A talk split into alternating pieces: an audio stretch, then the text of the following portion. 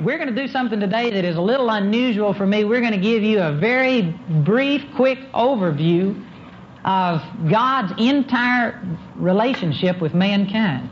Now, that's a huge subject, and really, it's impossible to cover it.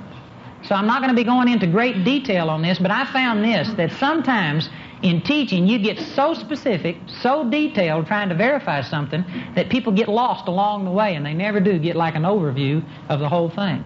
Now, there's, uh, there's a time for that, but there's also a time sometimes just to give like kind of an outline, something that'll give you a crystal clear way of understanding, you know, uh, a subject, and then you go back and pick it apart and study it. So anyway, that's what we're going to do today. We're going to cover all the way from Genesis to Revelation. We're going to be dealing with the nature of God. The covenants of God reveal the nature of God. Now that's the reason God made covenants. God bound himself by his word for the purpose of revealing himself to us. How can two walk together except they be agreed, is what the scripture said. So God began to reveal himself to us through the covenants. And these covenants gave us an impression of God. But, and this is one of the things that I'll be ministering on and spending a lot of time on this morning, the old covenant was never understood properly.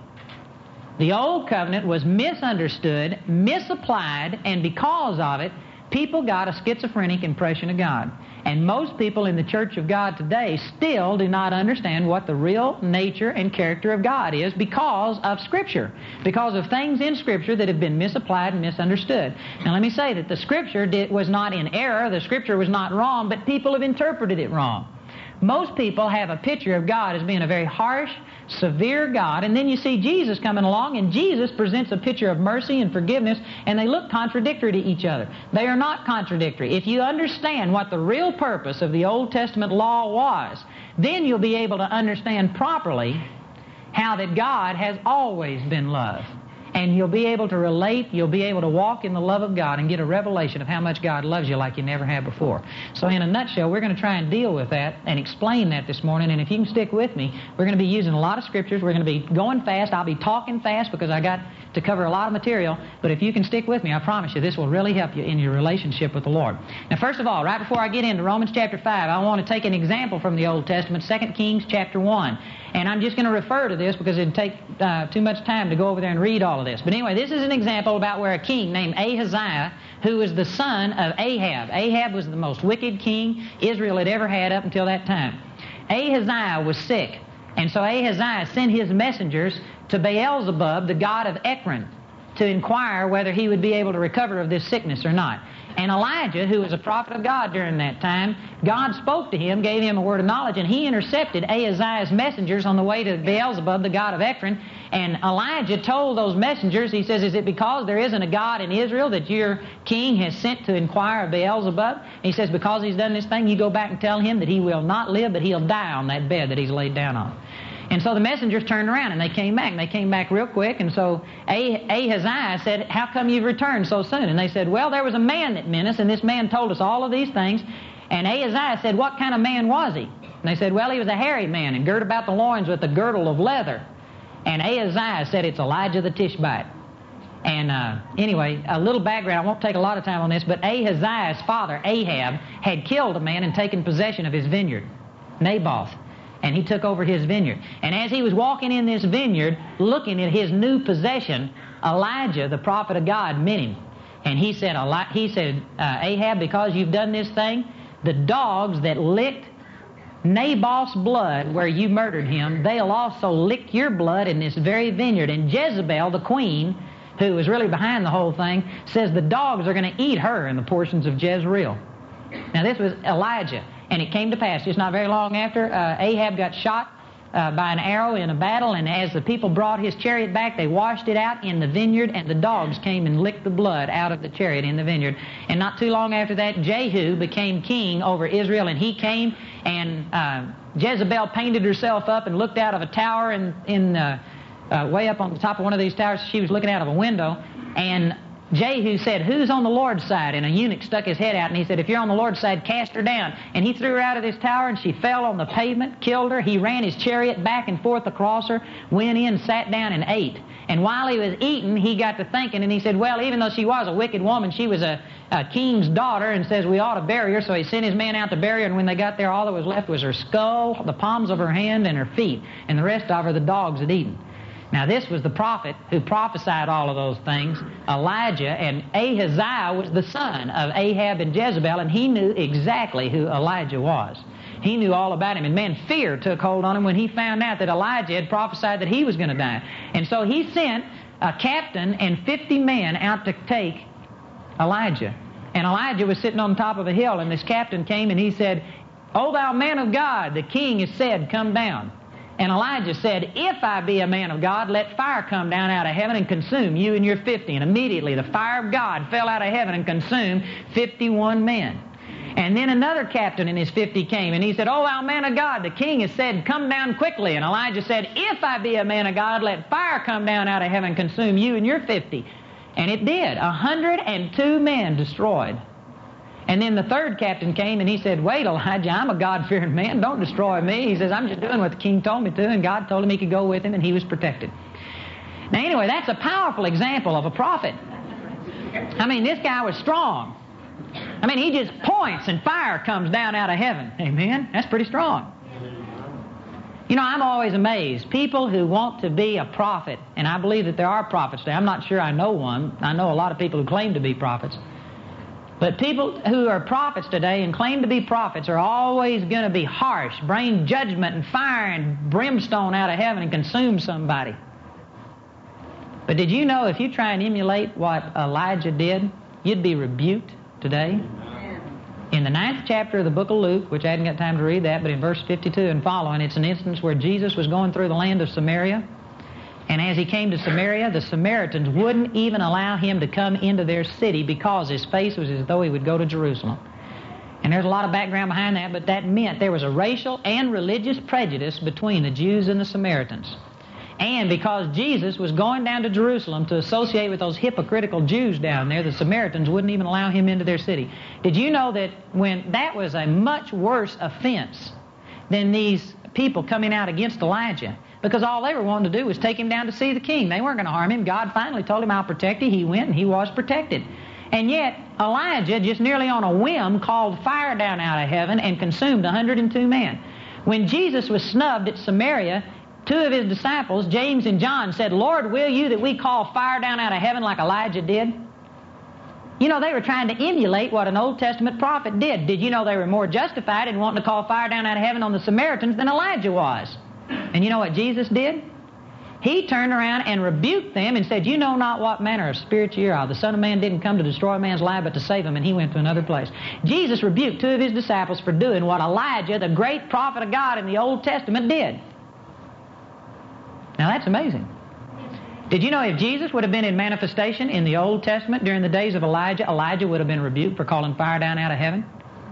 Now I'm not saying that Elijah sinned. I'm saying at the time that was okay. But that was never the true nature and character of God. That is not a proper revelation of God. Jesus said, well, it was said of Jesus in Hebrews chapter 1, verse 3, that he was the express image of the Father and the brightness of his glory. Jesus was an exact replica of the Father. He showed us the Father perfectly, and Jesus showed mercy on the people who rejected him. Instead of bringing fire down on them, he turned around to the people who crucified him and said, Father, forgive them, for they know not what they do. He did not open his mouth. He became like a lamb before his shears. He was dumb. He did didn't, he didn't revile, he didn't speak back, he never got into criticism. Did you know that's the true nature of God, is love and mercy? The Bible says over in 1 John chapter 4, verse, 8, uh, verse um, 7 and 8, that God is love. Now you see a lot of things in the Word of God that make it look like God is anything but love. Are y'all understand? I'm trying to first of all present a problem because some people have never even thought this through enough to recognize that there's a difference between the way things happen in the Old Testament and the way they happen in the New Testament. Jesus' disciples tried to do what was done in the Old Testament and were rebuked for it because Jesus brought in a new ministration and Jesus showed us the true way of the Father. The Old Testament was an incomplete representation of God the Father. It was not inaccurate, but it was incomplete. And because most people don't understand that and they think the Old Testament was the complete revelation of God, they've misinterpreted it and made God out to be somebody who He's not. Most of us don't really know the true nature and character of God.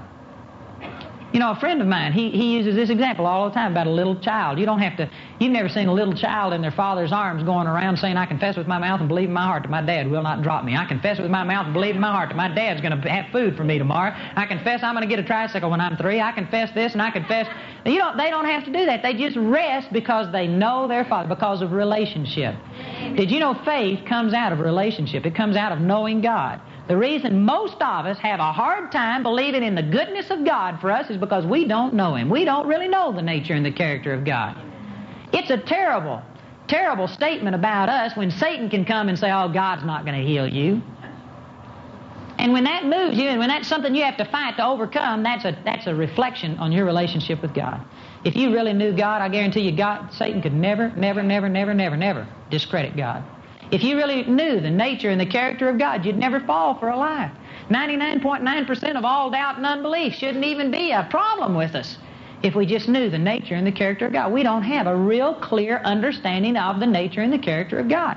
There are many reasons, but some of them are religious reasons. Some of them come right out of the Word of God because we've misunderstood and misapplied Scripture.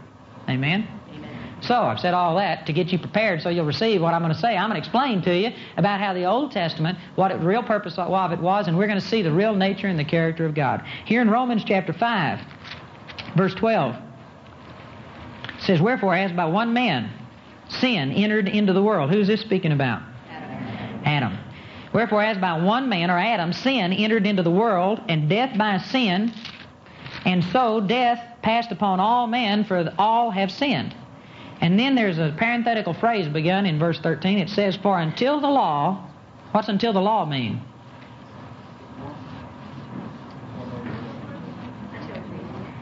Until the law is talking about the law of Moses, the law, the Ten Commandments, and not only the Ten Commandments, there are many, many thousands of commandments, ordinances. Until the time that Moses came and God communicated the law through Moses, sin was in the world. But sin is not imputed when there is no law. Now, this is a radical statement. On the surface, it may not mean much to you, but if you would stop and think about this, this violates nearly every single one of our concepts about God. This is saying that until the days of Moses, when the law was given, there was sin in the world, but that sin was not being imputed or laid to man's account before the days that the Old Testament law was put into effect. That's quite a statement. That means that for nearly 2,000 years after Adam and Eve sinned, there was a period where God was not judging man's sins. God was operating in mercy towards them. Now, this will lay the foundation for something, if you'll pay attention, that will totally revolutionize your concept of how God deals with mankind. Most of us have a concept that God was so holy and of course, I'm not taking uh, away from God's holiness at all. I'm just saying that God's mercy and love is equal to His holiness. Matter of fact, the Bible says God is holy, but the real nature of God is love. God is love. That is the very essence of God. And God's love outweighs His holiness or anything else.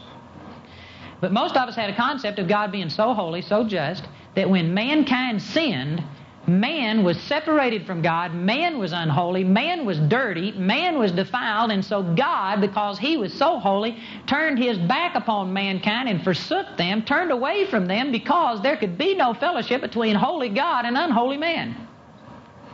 Correct? Well, that's not what the Scripture says. Let's look over here in Genesis chapter 2. Remember that there was a period of time for over 2,000 years where God was not imputing man's sins unto them. In Genesis chapter 3 is where we see Adam and Eve sin against God and take of the tree that God told them not to. And let's go on down to verse 22. In Genesis chapter 3 and verse 22, it says, The Lord God said, Behold, the man is become as one of us to know good and evil.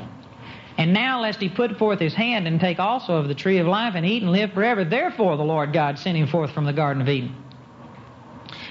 It tells us right here why God sent him forth from the Garden of Eden. When you see the word therefore, you're supposed to look and see what it's there for. And it refers back to verse 22. The reason he sent him out of the Garden of Eden was so that he would not put forth his hand and take of the tree of life and eat it and live forever. He did not send Adam and Eve out of the garden because he could no longer stand them. They were defiled and holy God couldn't look on sin, couldn't fellowship with sin, and so therefore he ran them out from his presence. That is not what it says. He did it because God didn't want them to take of the tree of life and eat and live forever. It was actually an action of mercy. You know, through sin, sickness, disease, everything that we see today came through that. Can you imagine what it would be like to have cancer in your body and yet have eaten of the tree of life and not be able to die? And live an eternity with your body eaten up with cancer, your teeth falling out, uh, paralysis, and all of the maladies and things that come as a result of sin, and no way out of it? You're trapped in a body like that for eternity? I guarantee you, for a person who has heard the good news of Jesus, has committed their life to the Lord Jesus, God's got something better for us than this physical life and this physical body. He's got a redemption plan for us that's superior, and death is not all that bad. For a person that knows the Lord, death is simply a promotion. Amen. Amen? And so God had something better planned for us. He did not drive Adam and Eve out from His presence. God went with them. God was still walking and talking and communing with them. He drove them out so that they wouldn't take of the tree of life and eat and live forever. In chapter 4, it says in verse 1 Adam knew his wife Eve, and she conceived and bare Cain, and said, I have gotten a man from the Lord. And she bare she again bare his brother Abel, and Abel was a keeper of sheep, but Cain a tiller of the ground. And in process of time it came to pass that Cain brought of the fruit of the ground an offering unto the Lord. And Abel he also brought of the firstlings of his flock and of the fat thereof, and the Lord had respect unto Abel and his offering, but unto Cain and his offering he had not respect, and Cain was very wroth, and his countenance fell. Now if you would think when you read these scriptures, it would do you a world of good. Amen. You'd be surprised what would happen if we'd think when we read. Where did Cain and Abel find out about sacrifices? Well, the scripture doesn't say where they found out about it. There's no reason to believe that God just instilled it within mankind because He didn't intend for them to sin. So there's no reason that Adam and Eve would have known about sacrifices because that was a result of sin. Somebody could look back up here in the third chapter and in verse 21 where God killed an animal and made coats of skins for Adam and Eve and you could say that well they've got they God gave them a pattern of sacrifice right there to cover their nakedness. There had to be the shedding of blood. And so you could say that that's where they learned about sacrifice. But even if you think that that doesn't explain about Cain bringing the first fruits and offering them. Did you know that over 2000 years later during the Old Testament covenant did God reveal about bringing the first fruits of your crop? Did you know that that was the tithes? Where did they get such detailed revelation knowledge about sacrifices approaching unto God, not only blood sacrifices, but the first fruits of your ground? Where did they get knowledge like that? Well, the normal way to figure that they got it was God told them. God was talking with them. God didn't break off communication with them after sin. And you can see this because when they offered the sacrifices, God, some way, visibly or audibly, showed that He accepted Cain, uh, Abel's offering and rejected Cain's. Now, how could they know that? God was still in manifestation. God was still dealing with them. And the Lord said in verse 6 unto Cain, There's no reason to believe that this is anything other than an audible voice of God. They didn't have a born again spirit, that God couldn't communicate with them through their spirit. The Lord said unto Cain, Why art thou wroth, and why is thy countenance fallen? If thou doest well, shalt thou not be accepted, and if thou doest not well, sin lieth at the door, and unto thee shall be his desire, and thou shalt rule over him. God spoke to him in an audible voice. And you know, what would happen if God spoke to you in an audible voice?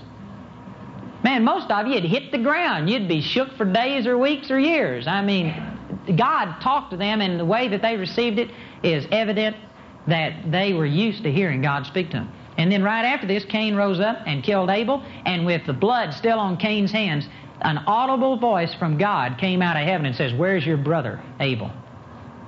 Now, if you were the very first murderer on the face of the earth, I mean, murder's bad enough, but you know, today some people have hardened themselves because they grew up playing murder since the time they was little kids. Some people have deadened themselves. But this is the very first murder. There was no role model for it. I mean, the very first time murder had ever been committed on the face of the earth, and with the blood still on, on uh, Cain's hands, an audible voice from God comes out of heaven and says, Where's your brother Abel?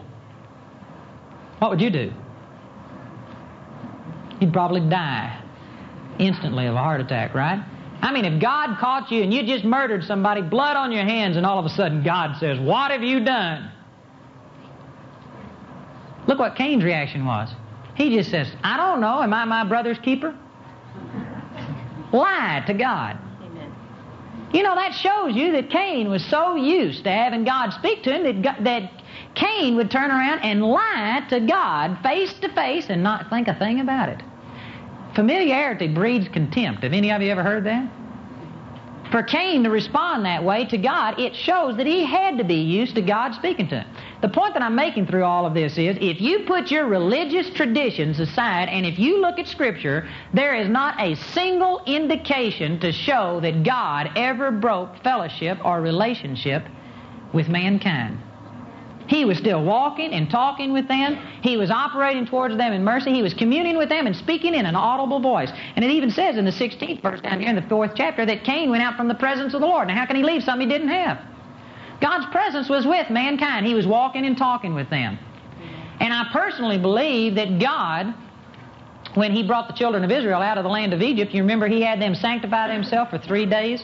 He set bounds all around the mountain, and then he came down, and there was the sound of a trumpet, and it blew louder and louder and louder and louder and louder until the people couldn't stand it. They had to stop their ears, and finally there was an audible voice of God that spoke to the entire nation of Israel. Did you know that in effect, it was exactly what God started out doing with mankind. God chose these Jews, He separated them, brought them out of the land of Egypt, separated them from all of their idolatry, and God was beginning to commune with them in an audible voice again and fellowship with them. I believe God's intention was to reestablish walking and talking and communicating with mankind in an audible voice, just the way that He did. And the people stopped their ears. They were so fearful at the presence of God that they said, Moses, don't let him talk to us anymore. You go talk to him and tell us what he said people wouldn't allow God to fellowship with them. It's not God that left us, it's us that left God.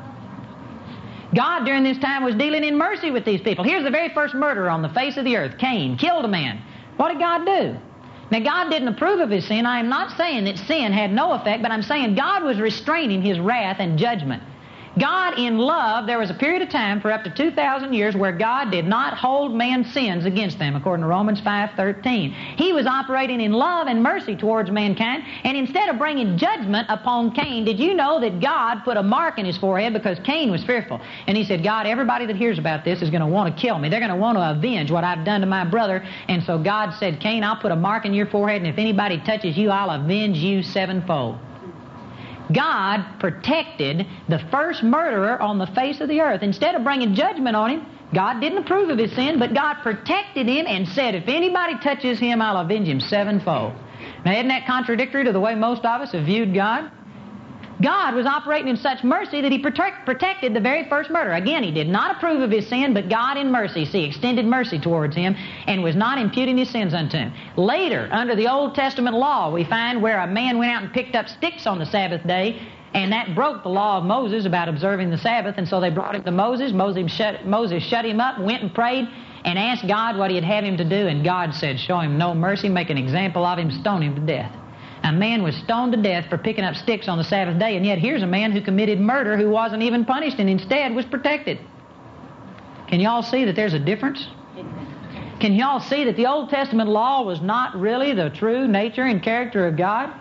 The Old Testament law, the severity, the wrath, the judgment was not the way that God started out. God could have communicated the law to Adam and Eve. He was talking to them face to face, and it took over 2,000 years to find another person he could talk to face to face. God was dealing in mercy. He could have told Adam and Eve all of the precepts of the law. But why didn't he do it? Now, this is something you need to get hold of. Boy, this will revolutionize your life if you can grab what I'm saying. The Old Testament law was not, in its final results, a good thing. It had a purpose, and the purpose was good, but it had a lot of negative things that went along with it a lot of negative things that went along with it. The Old Testament law, the Bible says in Galatians chapter uh, 2, it was contrary to us. Or excuse me, that's Colossians chapter 2. It, it was contrary to us. God took it out of the way. It was against us. The book of Hebrews is written all to show that the Old Testament law is not a profitable thing. The Old Testament law did a lot of damage to us, and I pray that you listen to this and get all this point. But the Old Testament law is the reason for a tremendous amount of guilt and bondage in Christians' lives today. The Old Testament law of God. Now, some people think, man, that's just unreal. Why would God give anything to do it? Let's look at some scriptures on this, all right? Let's look over here in Romans chapter 3. I'm going to go through a lot of scripture. If you don't write this down, then get a tape. But Romans chapter 3, verse 19 says, Now we know that what things soever the law saith, it saith to them who are under the law. Now that's showing you that not everybody's under the law. But the Old Testament law was for those who were under it, it was saying, so that every mouth might be stopped and all the world may become guilty before God. So through the Old Testament law, we see it brought guilt. Well, if I had time to explain that, I could verify that in a way that I don't believe anybody could disagree with that. The Old Testament law, the system of thou shalt not, thou shalt not, is the source of your guilt. That's the purpose of the Old Testament law is to make you guilty before God. Verse 20 says, Therefore by the deeds of the law there shall no flesh be justified in his sight, for by the law is the knowledge of sin. The Old Testament law brought us knowledge of our sin.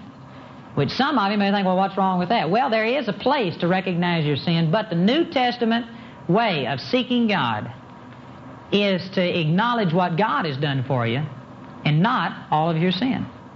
Now, there is a place, and I'm going to put this into perspective. I'm going to balance it out, all right? But I'm saying that the, under the new covenant, the way that you get your faith effectual is by acknowledging the good things that are in you in Christ Jesus, is what it says in Philemon, verse 6. When you start recognizing what God has done for you, is when the real victory comes in the Christian life, not when you start recognizing how sorry and how rotten you are. And yet, most religion today, that's the way they tell you that you're supposed to draw close to God. Man, the sicker you get of yourself, the holier you'll get. And it's not so. I can prove it to you because I was mighty sick of myself and I wasn't holy and I didn't have any power of God operating in me at all.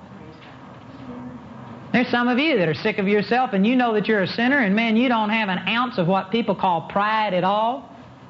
You're you got a low self-esteem. You recognize you are no good. You've sinned. You've done all of these things, and you had never tapped into the power of God. That's not the way to release the power of God. The law makes you conscious of sin. The law makes you sin conscious. And man, if I, oh, I wish they had time to deal with this. I've got tapes on this. I got a seven tape series over here. I got one entitled The Law is Not a Faith. I got others, the Old and New Covenants, The Nature of God, three tapes. All of those deal with exactly what I'm talking about right now. And they'd really help you. But in Hebrews chapter 10, it says that if the Old Testament sacrifices could have really been effectual, then you would have had no more conscience of sin. And of course, Jesus was effectual, and one of the benefits in the new covenant is that you are not even supposed to be sin conscious. Boy, that's powerful. Most people choke on that. That's hard to relate to because, man, that's not the way most If you want to draw close to God, what do you do when you pray? You come in, oh God, I'm so sorry. I'm the sorriest thing that ever walked on the face of the earth. God, I know. You start bowing and scraping and confessing all of your sins. Make sure God doesn't slap you upside the head for the way you've been living. That's the way most of you approach God. And the Bible says just the opposite. Enter his gates with thanksgiving and into his courts with praise. Be thankful unto him and bless his name.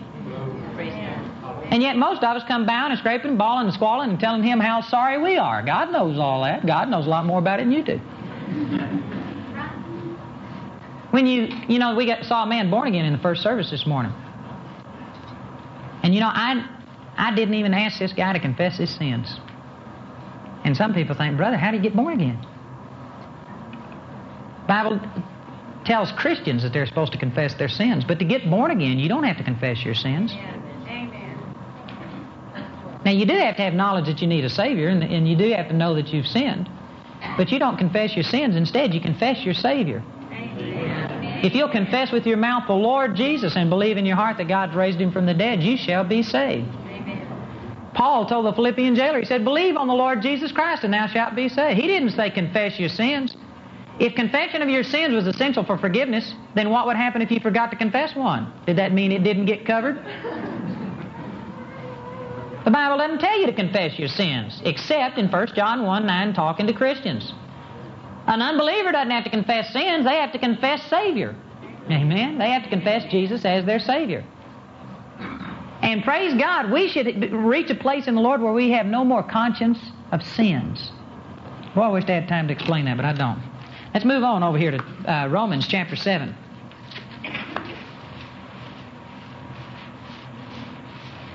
Every time Paul got to teaching. And Paul, you know, the book of Romans, the book of Galatians, part of the book of Ephesians, and all of the book of Hebrews were written on this exact topic that I'm dealing with. And yet, there's probably no subject in the body of Christ that people are as ignorant on as what I'm talking about. Four books of the Bible were written to get people away from the law and out of serving God through the law, and yet nearly every Christian today serves God through the law. You may not offer blood sacrifices, you may not observe the feast days, you may not do some of the rituals associated with the Old Testament law, but you've got the same mental attitude. We've just changed vehicles and headed down the same road. We've got that attitude of law that God, I must do this and this and this before you'll bless me. Now, instead of offering sacrifices and keeping the feast days and doing these things, now it's I got to study the Bible, I got to pray, I got to pay my tithes, and I got to do this. And if I don't do this and this and this, God won't bless me. Amen. That'll put you in bondage. That'll make you sin conscious. It'll make you your Savior instead of Jesus. Amen. And it's hard being your own Savior. I've tried it. It's hard. Romans chapter 7, verse 7 says, What shall we say then? Is the law sin? No, the law is not sin. God forbid. Nay, I had not known sin, but by the law. For I had not known lust, except the law had said, Thou shalt not covet. But sin, taken occasion by the commandment. Sin used the commandment against us. You know, if there wasn't sin in us, the commandment would be great. But the problem is, because we've sinned, come short of the glory of God, man, the commandment did some bad things. Sin took occasion by the commandment, wrought in me all manner of concupiscence, for without the law sin was dead. Man, that's a strong statement. Without the law, sin was dead. That's in your Bible, isn't it? Amen. Without the law, sin was dead. Did you know if it hadn't been for the law, sin was powerless? Well, that's a strong statement. Real strong statement. For I was alive without the law once, but when the commandment came, sin revived and I died. The commandment made sin come alive on the inside of you. It didn't cause sin, sin was already there, but the commandment made sin come alive on the inside of you, and sin then killed you with guilt and condemnation, separation from God. Strong stuff. Let's look over here in 2 Corinthians chapter 3.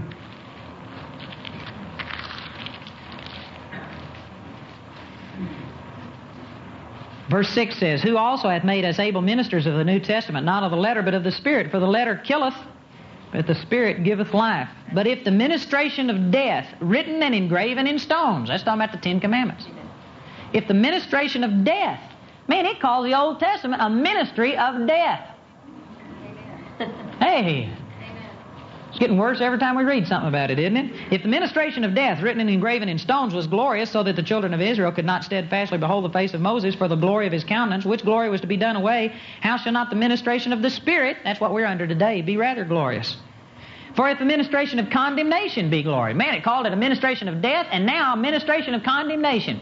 Romans 8 1 says, There is therefore now no condemnation to them who are in Christ Jesus. Who is he that will condemn? What it says in Romans chapter 8. It's not Christ because he died for you. Yea, now he's risen and seated at the right hand of God making intercession for you. Condemnation is not a ministration of God. And yet the Old Testament law ministered condemnation and death unto us. Amen? Amen. Y'all reading that out of your Bible? Look over here in 1 Corinthians chapter 15, back just a page or two. Verse 55 says, O death, where is thy sting? O grave, where is thy victory? The sting of death is sin, and the strength of sin is the law.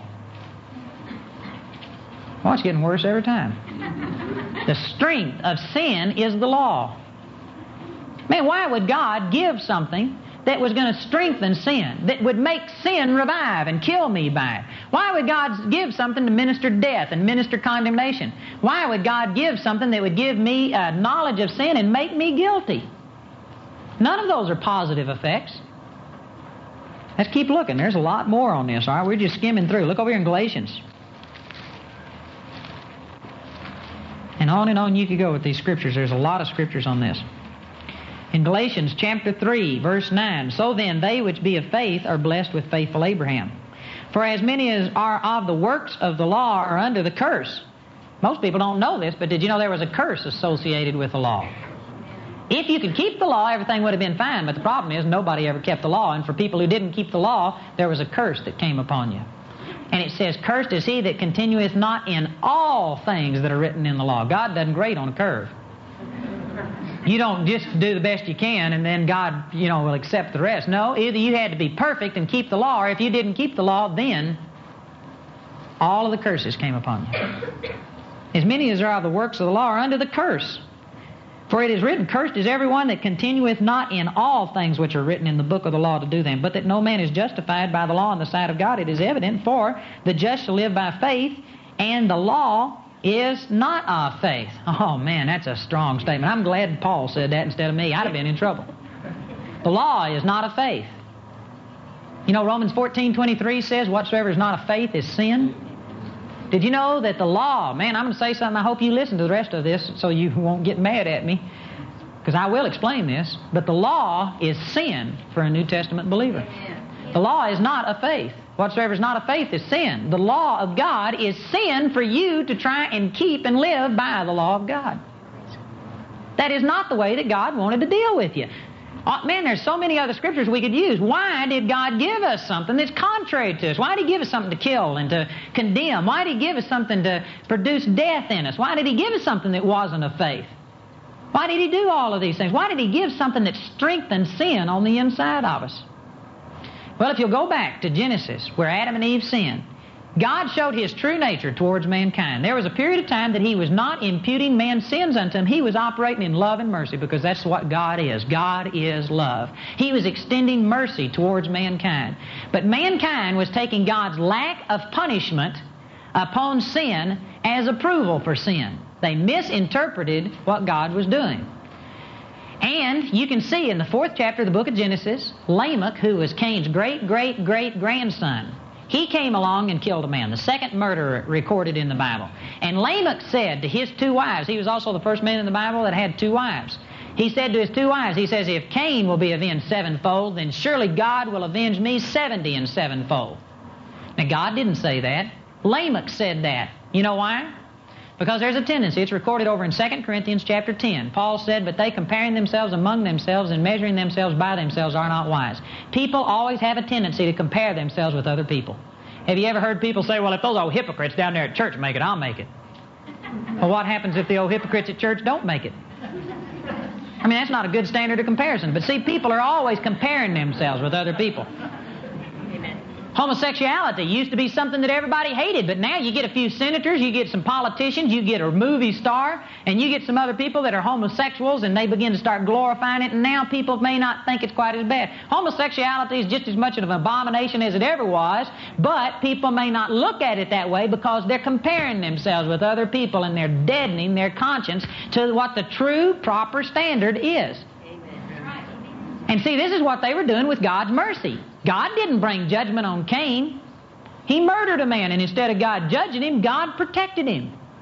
So people begin to say, well, murder must not be that bad. Lamech says, if Cain got by with it, I'm going to get by with it even more. Amen. 70 and sevenfold, God will avenge me. People begin to start deadening their conscience, destroying their conscience about what was right and wrong.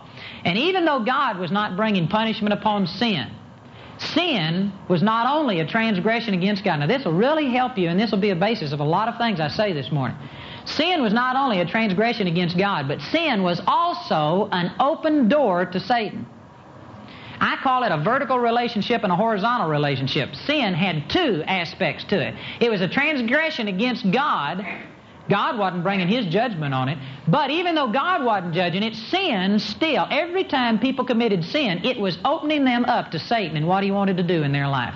Romans 6 16 says, Know ye not that to whom ye yield yourselves servants to obey, his servants ye are, to whom ye obey, whether of sin unto death or of obedience unto righteousness. So if you submit yourself to Satan or to sin, you become the servant of sin or Satan. It gives Satan inroad into your life. So God wasn't bringing judgment upon sin, but sin was still destroying the human race because Satan was taking advantage of it. God was being merciful to people's sin until the time that He could send the Savior to redeem the human race. But mankind did not recognize the deadliness of sin. They didn't know how bad sin was. They didn't know a standard of what was right and what was wrong. And so they were living in sin. Sin was multiplying at an astronomical pace.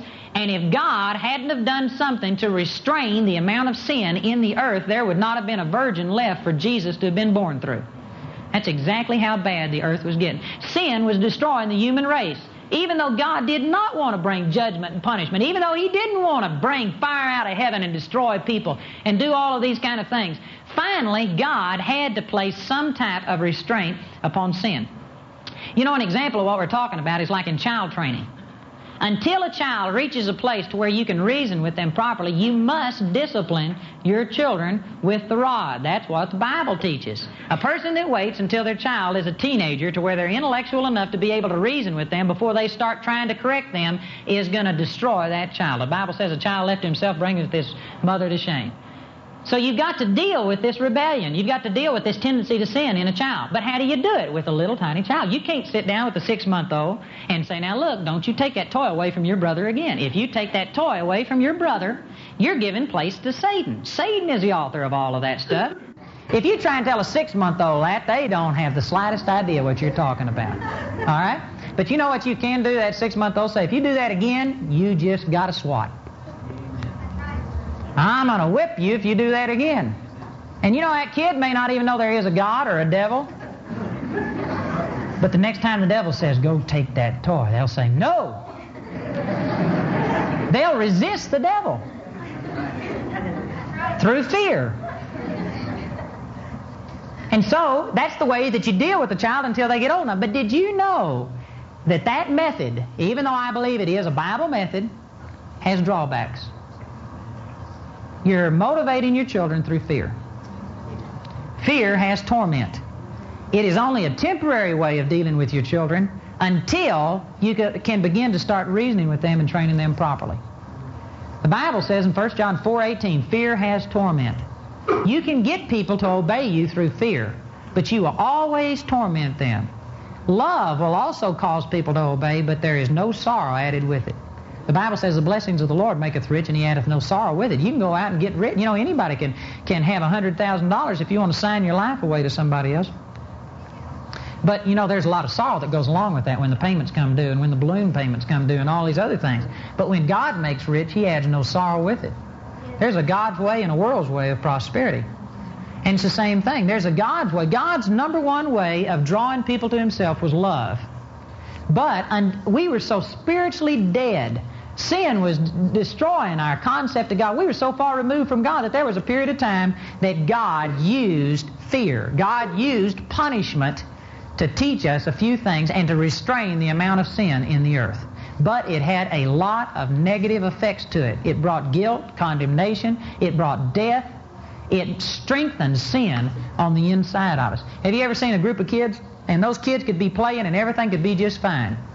And unless those kids have already been disciplined and trained up in the Word the way they should go, you could walk into that room and say, Boy, you kids are doing great. You've been behaving just perfectly. But whatever you do, don't touch this.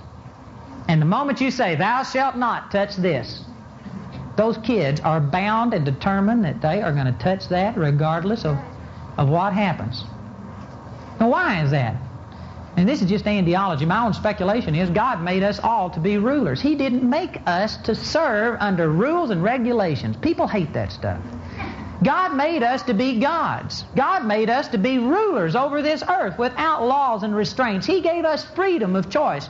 People love freedom. They do not like oppression. And there's just something on the inside of people that when you say, thou shalt not, you say, I shall too. Amen. I know somebody, boy, challenges me. I was running a race one time, and right at the end of this race, man, I'd been six miles. It was a, a 10K race. I'd been six miles, and I mean, I was kicking. I was giving it all I had. I thought I couldn't go a lick faster. And a guy started to pass me. And as he started to pass me, I mean, I turned on the afterburners. I did everything I could, and he was just pulling away from me. And he looked over his shoulder, and he says, you can do better than that. And boy, when he said that, I mean, it just got on the inside of me, and man, I took off like a bolt of lightning. And I passed this guy, Jamie can tell you, she was there. I beat him by a good 15 or 20 yards in that race.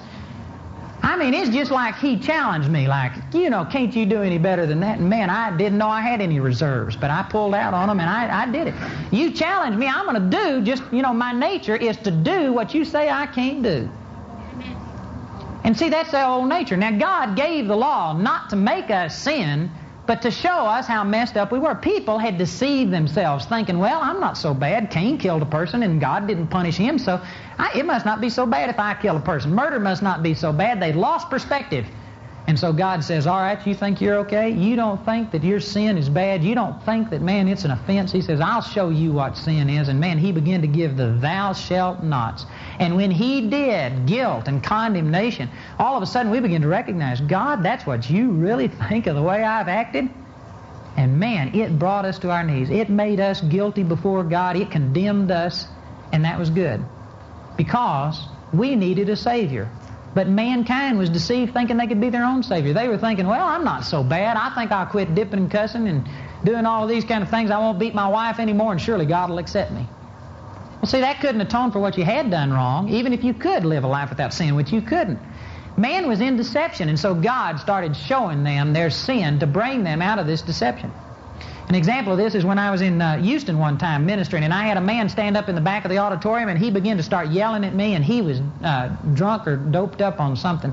And so I told him to sit down in the name of the Lord, and he sat down. After the thing was over, he came up and sat on the front row, and I started talking to him and telling him, Brother, God loves you. You don't have to live a life like that. God can forgive you. God can change you. You can be set free. And I just started ministering the love and the mercy of God to him. And this guy looked at me and he says, I don't need any of that. He says, I am God. He says, God's in this ceiling. God's in the floor. God's in these chairs. We're all gods. He was just flipped out. He was weird. He didn't recognize his need for a Savior. He thought he was okay. The Bible says in, uh, well, I'm not sure if this is 1st or 2nd Timothy. It's bound to be. Let me look at this. I believe it's 1st Timothy chapter 1. Let me look at this real quick. 1 Timothy chapter 1 verse 9 it says that the law verse 8 that the law is good if a man use it lawfully knowing this that the law is not made for a righteous man. Who's a righteous man? People who are born again. The law wasn't made for born again people. Once you get born again the law isn't for you the law wasn't made for born again people, but for the lawless and disobedient, for ungodly, etc., etc. There is a right use of the law. The use of the law is to show people their sin so that they'll quit being deceived into thinking that they don't need a Savior, that they're all right and somehow or another they'll just make it.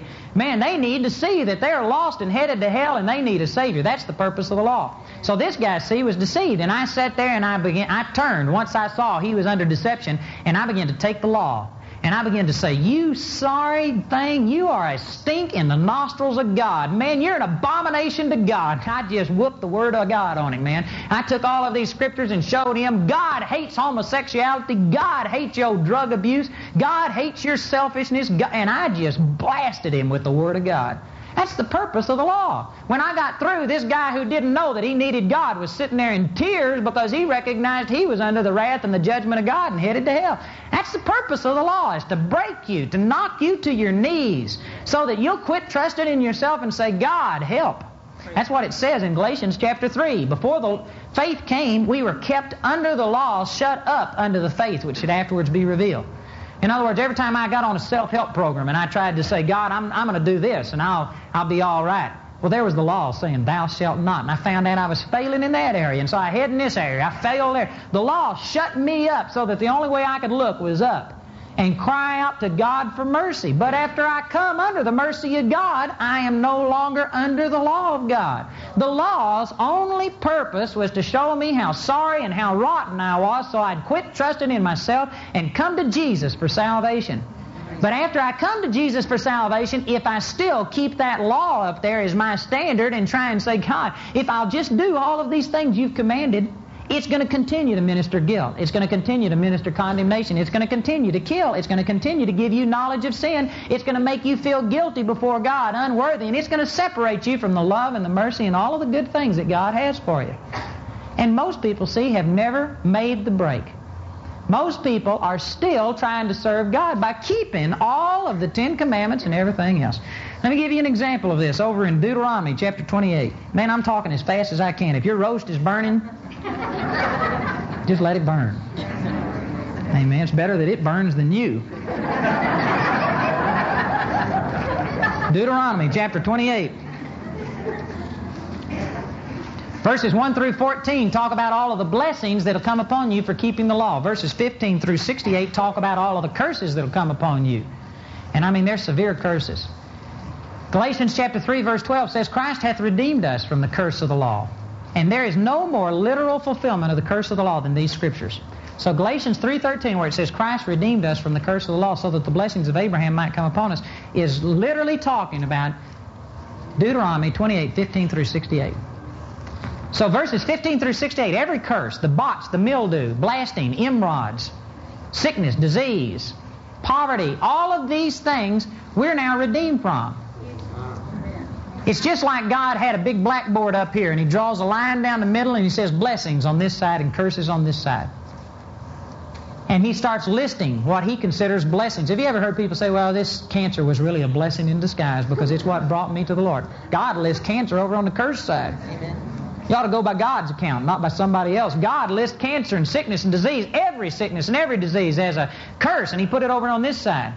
All right? Well, all the curses have been removed from us. Now, there's a lot of spirit filled people that when they get born again, they no longer believe in the severe punishment of God. They don't believe they're going to go to hell for every sin that they commit. They don't believe God's going to put sickness and disease upon them for the sins that they commit. All right? They'll go that far, but they'll think, if I'm not living a holy life, God may not get me, but God also won't bless me. God may not put the curses on me, but He also isn't going to release the blessings unless I'm doing everything that I'm supposed to do. Well, brothers and sisters, that's also not accurate because none of us are doing everything we're supposed to do. God's never had anybody who was qualified working for Him yet. Amen? Look here in verse 28, chapter 28, verse 1. This is where people get that. It says, And it shall come to pass if thou shalt hearken diligently unto the voice of the Lord thy God to observe and to do all his commandments which I command thee this day. Notice that word if. That makes this a conditional promise. It shall come to pass. These blessings will come into your life if you hearken to observe and to do not most, a lot, the best you can. It says all of these commandments. And the commandments of God are more than ten. There are hundreds of thousands of commandments. Now, a lot of people say, Brother, I believe that I should be blessed in my basket, blessed in my store. I believe God wants to do those things, but the reason it hadn't happened is because I just hadn't hearkened diligently enough. I hadn't observed to do all of these commandments yet. So I'm committing myself to seek God more. I'm committing God that I'm going to study more. I'm going to pray more. I'm going to do, do, do all of these things. That kind of attitude will destroy you. Because I promise you, you will never do enough. You know, Paul, every once in a while, would says, I'm speaking like a fool would speak. And then he'd begin to tell you his righteousness, what he'd been doing. What he meant by that was, look, this isn't, you know, we shouldn't be comparing ourselves among ourselves, but some of you are thinking you can get there on your own. I'll just prove to you. I've lived a better life than you did, and I couldn't get it. So you might as well quit trying. Well, I'll do that same thing. Did you know I was raised in a home where I never have said a cuss word in all of my life? I've never taken a drink of liquor in all of my life. I've never smoked a cigarette in all of my life. I've never even tasted coffee before. Now, I don't believe coffee's sin. The Bible says, you know, you can, you can have coffee, you can drink any deadly thing, and it won't harm you. Amen. But what I'm saying is, I have lived a separated life, and I can tell you this I wasn't getting a single thing through how good I was, and if I wasn't, most of you might as well hang it up. no, you can't observe to do all of His commandments. The purpose of the law, man, get this. The purpose of the law, most people have interpreted, oh, God, thank you for the law. Now I know what I got to do. You outlined it for me. Step one through a 100,000. Man, do this and do this and do this. Thank you, Father. Now I know what I've got to do. No, the purpose of the law was to show you, look, you'll never make it. You are, you're hopeless. Quit trying and start trusting. Man, ask for a Savior and quit trying to be your own Savior. That was the purpose of the law. And that's exactly what Deuteronomy chapter 28 is trying to show you. These blessings, he hangs them out in front of you like a carrot, and he says, you got to be perfect to get every one of them. And most of us have been trying to say, okay, God, I'm going to be perfect. No, you'll never be perfect. You can't observe to do all of these commandments. The way we ought to read Deuteronomy 28 is to read it this way. It is coming to pass since Jesus hearkened diligently to observe and to do all of the commandments, and since I am an heir of everything that he gets through his righteousness, through his holiness, all of these blessings are coming upon me through what Jesus did. I'm blessed in the city and I'm blessed in the field. I'm blessed going out, I'm blessed coming in. All of it ought to be done through Jesus, but most of us read this and we immediately say, oh God, now I know I've just got to be more diligent. I've got to do this. I've got to do that. No, that the purpose that God gave the law was to show you, look, you all are in a mess, you need a Savior. It restrained the amount of sin, but the sin that we had committed was totally destroyed us. And again, I can verify that by my life because I didn't go into the sin that a lot of you did. I lived a very separated life, a very holy life. I mean, since the time I was old enough to know anything, I've been seeking God. I've been. I remember when I was in Bible, uh, what do they call it, Bible school or uh, vacation Bible school. They were one time asking, how many of you have a daily devotional time with the Lord? And they were trying to encourage all the kids to have a devotional time with the Lord. And they had everybody hold up their hands, and this teacher was going to show that he spent 20 minutes a day uh, fellowshipping with the Lord and trying to inspire them to do that. And you know, he started asking, how many of you spend, you know, pray every day? Well, quite a few of us raised our hand. How many of you study the Bible? Do you know, I, at the time that he was asking, I was about nine or ten years old, I spent at least an hour a day praying and studying the Word when I was eight or nine years old. Now, I didn't have any revelation of it, but I mean, I've been seeking God since the time I was a little tiny kid. I did not go into the overt sin that some of you did, and yet did you know that I was probably one of the most guilt-ridden, condemned people that you would ever find in your life? I felt so unworthy, so ungodly. My dad died when I was 12 years old, and I knew why he died. It's because of me. It was judgment on me because I was such a sorry, no good, no count, nothing. I was with three people that died before I was 18 years old, had my hands on them while they died. And I knew why they died, because it was because of me. I was so ungodly. I mean, I was condemned. I was guilt-ridden. And yet, I was living a holy standard by everybody else's life. But see, I, I didn't commit as much sin, but the sin that I had committed totally destroyed me to where I was guilt-ridden. I had no freedom, no peace with God. I wasn't out living in sin, but I wasn't in the joy of the Lord either. I was stuck somewhere in between being lost and being saved. I was saved, but I wasn't enjoying the pleasures. You know, the Bible says there's pleasures in sin for a season. I wasn't enjoying the pleasures of sin. I wasn't enjoying the pleasures of God. I was saved and stuck. I was miserable until God began to start getting me out from under all this guilt and condemnation. See, I misinterpreted the law. I misinterpreted. I thought, God, you're going to love me proportional to how well I perform. No, the law wasn't given so that by keeping it you could earn anything from God. The law was given to show you, look, you can't do it. Quit trusting in yourself and trust in Savior. That's the purpose of the law. Then after you get born again, the way you're supposed to seek God is now not by a set of rules and regulations, but through love. Meditate on how much God loves you. Start thinking about how He committed His love towards you and that while you were yet a sinner, and that love will get you so stirred up that I guarantee you you'll wind up living a holier life than you could ever live through a set of rules and regulations. Boy, I could explain that for years, but I just hadn't got time. That's powerful. Let me illustrate this for you real quick. I had these horses given to me about two years ago. They're super good horses. And anyway, two of these horses that were given to me just last year uh, were wild horses. Nobody had ever been able to get a hand on them. One, one of them, they were three years old last year, and one of them had had a halter put on it when it was a young horse, a, a yearling. And this halter was beginning to grow into its nose. And so it was causing it a lot of pain. And something had to be done with this horse. These, it was a, a half Arabian, half quarter horse. And so these people gave me these two horses. We already had the two mamas, and these were the two foals to the mamas. So they gave me these horses, but they had to move. And so the time was coming that we had to do something with those horses. So we offered these guys that that's all they did was break horses. Uh, we offered them $350 a piece to take these horses and to break them and then deliver them to us. Well, these guys went out four weeks in a row to catch those horses. And uh, they roped a horse and had the uh, rope tied to a fence post, and it cor- pulled the corner fence post and all of the fence out. Ran right off with it. They roped it another time, and he drug this guy all across the field and like to have killed this guy.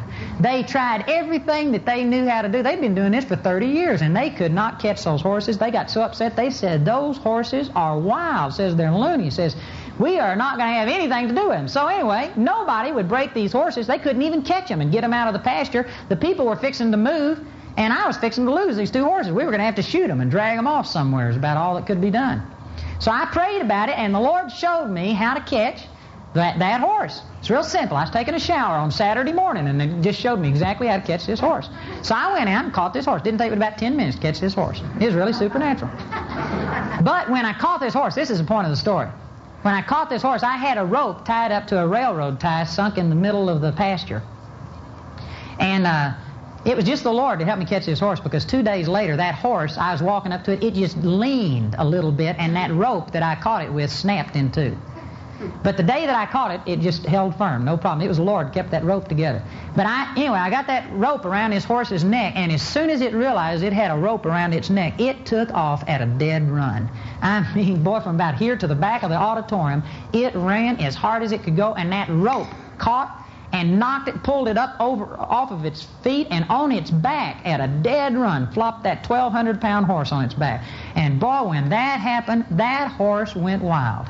I never had seen anything like this in my life. It scared the fire out of me.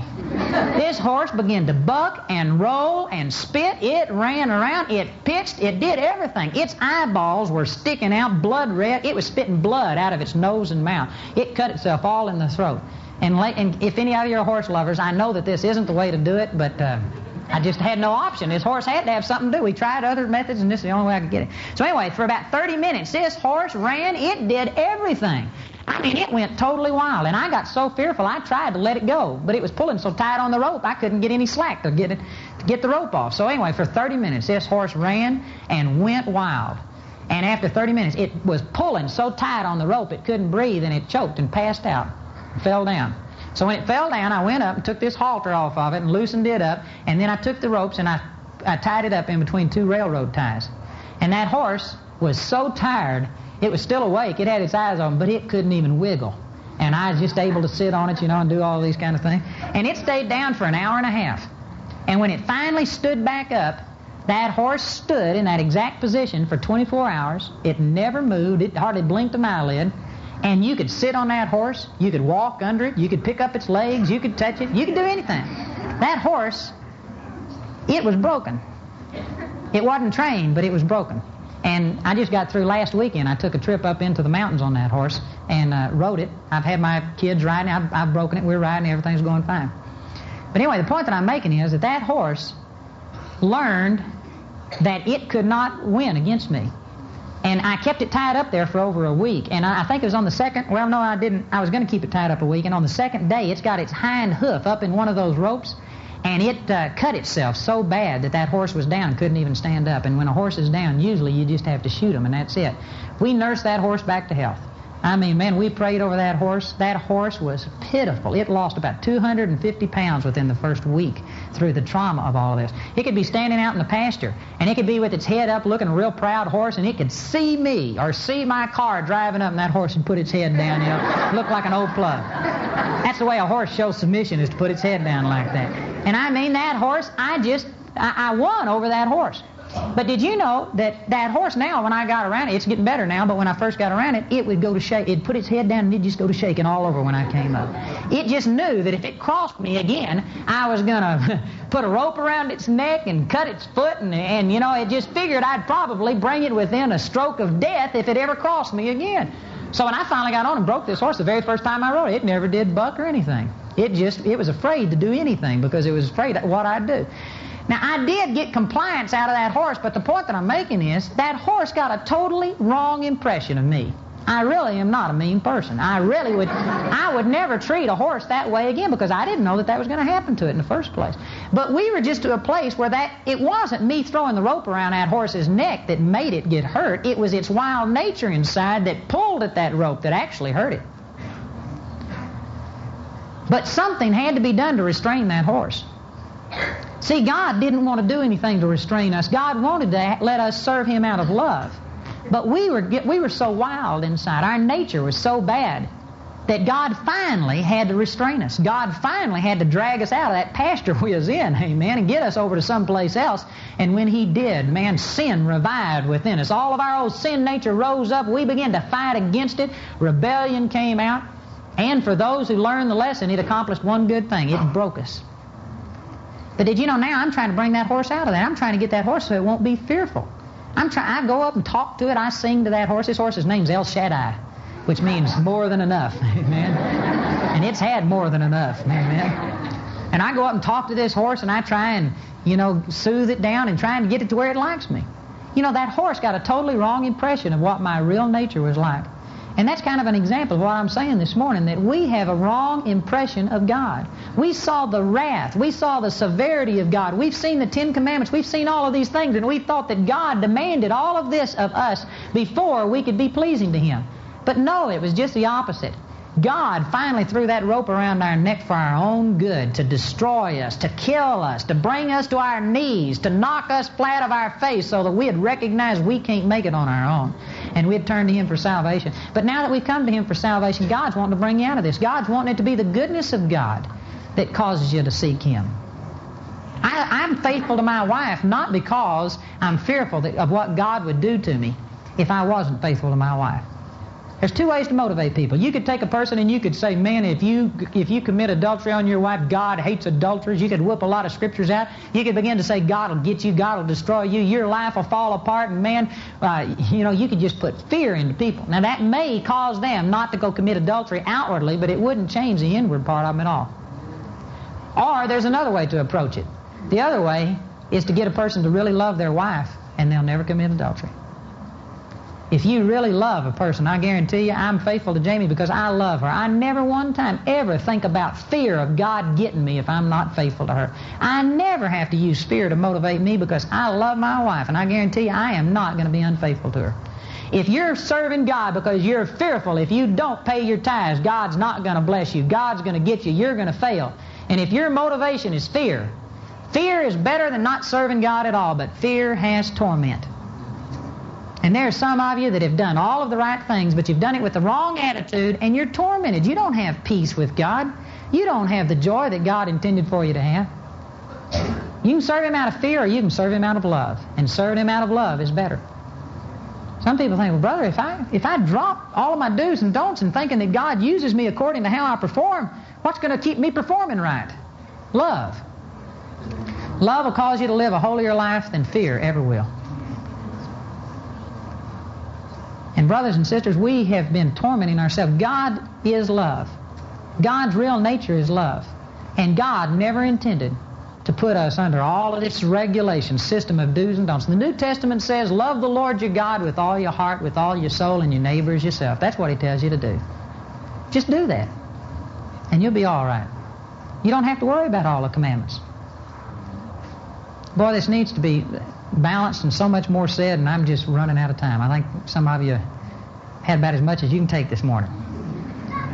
But there, I've got a lot more of this on tape, and I'd like to encourage you to get it. One last story I want to share. This is real brief, and then I'll be through.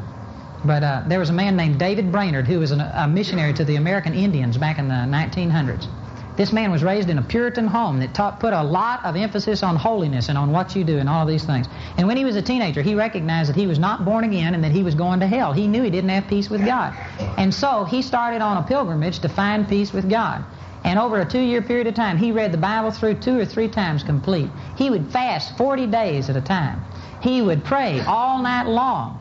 And he was doing all of these religious things, and yet he just never could get peace that he was right with God. And finally, one day he was walking through the woods, and he was so desperate that he said, God, I'd rather die and go to hell and get all of this over with than to keep living in this misery. He said, just let the earth open up and swallow me alive into hell. And when he said that, God gave him a vision. He didn't know it was a vision until after it was all over. But anyway, the earth opened up and he started falling right into hell. I mean, he could see the flames and feel the heat, smell the smoke of it and he was falling right into hell. He tried to grab for something along the sides of this cliff. There was nothing to grab. And finally, in desperation, he just screamed and says, Jesus, save me. And as soon as he said that, he was laying on the ground, and all of the love and the joy and the peace and all of the things that he knew the Word of God promised when you got straight with God, he was experiencing all that. And he began to just start praising God. And then after a little bit, he said, God, why now? Why like this? He says, I've prayed, I've fasted, I've, I've done all of these things. How come I get saved like this? And the Lord spoke and says, Well, this is the first time you ever asked me to do it.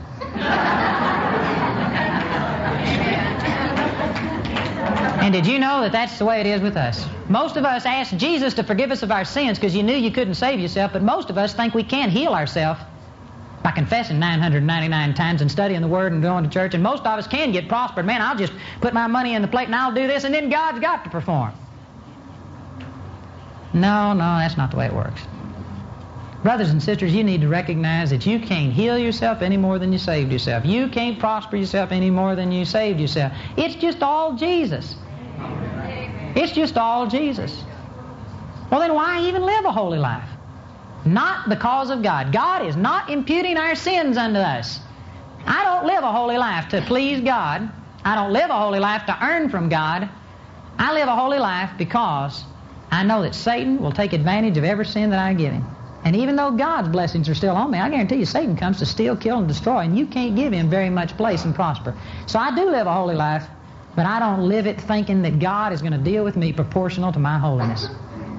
Holiness doesn't change my relationship with God, nor does a lack of holiness change my relationship with God. But a lack of holiness will certainly change my relationship with the devil. Boy, it'll allow Satan to run roughshod over me, and I'm not going to prosper even though God's blessings are upon me. So I do believe in living a holy life, but not as a basis of God moving in my life. See, I understand the purpose of the Old Testament law.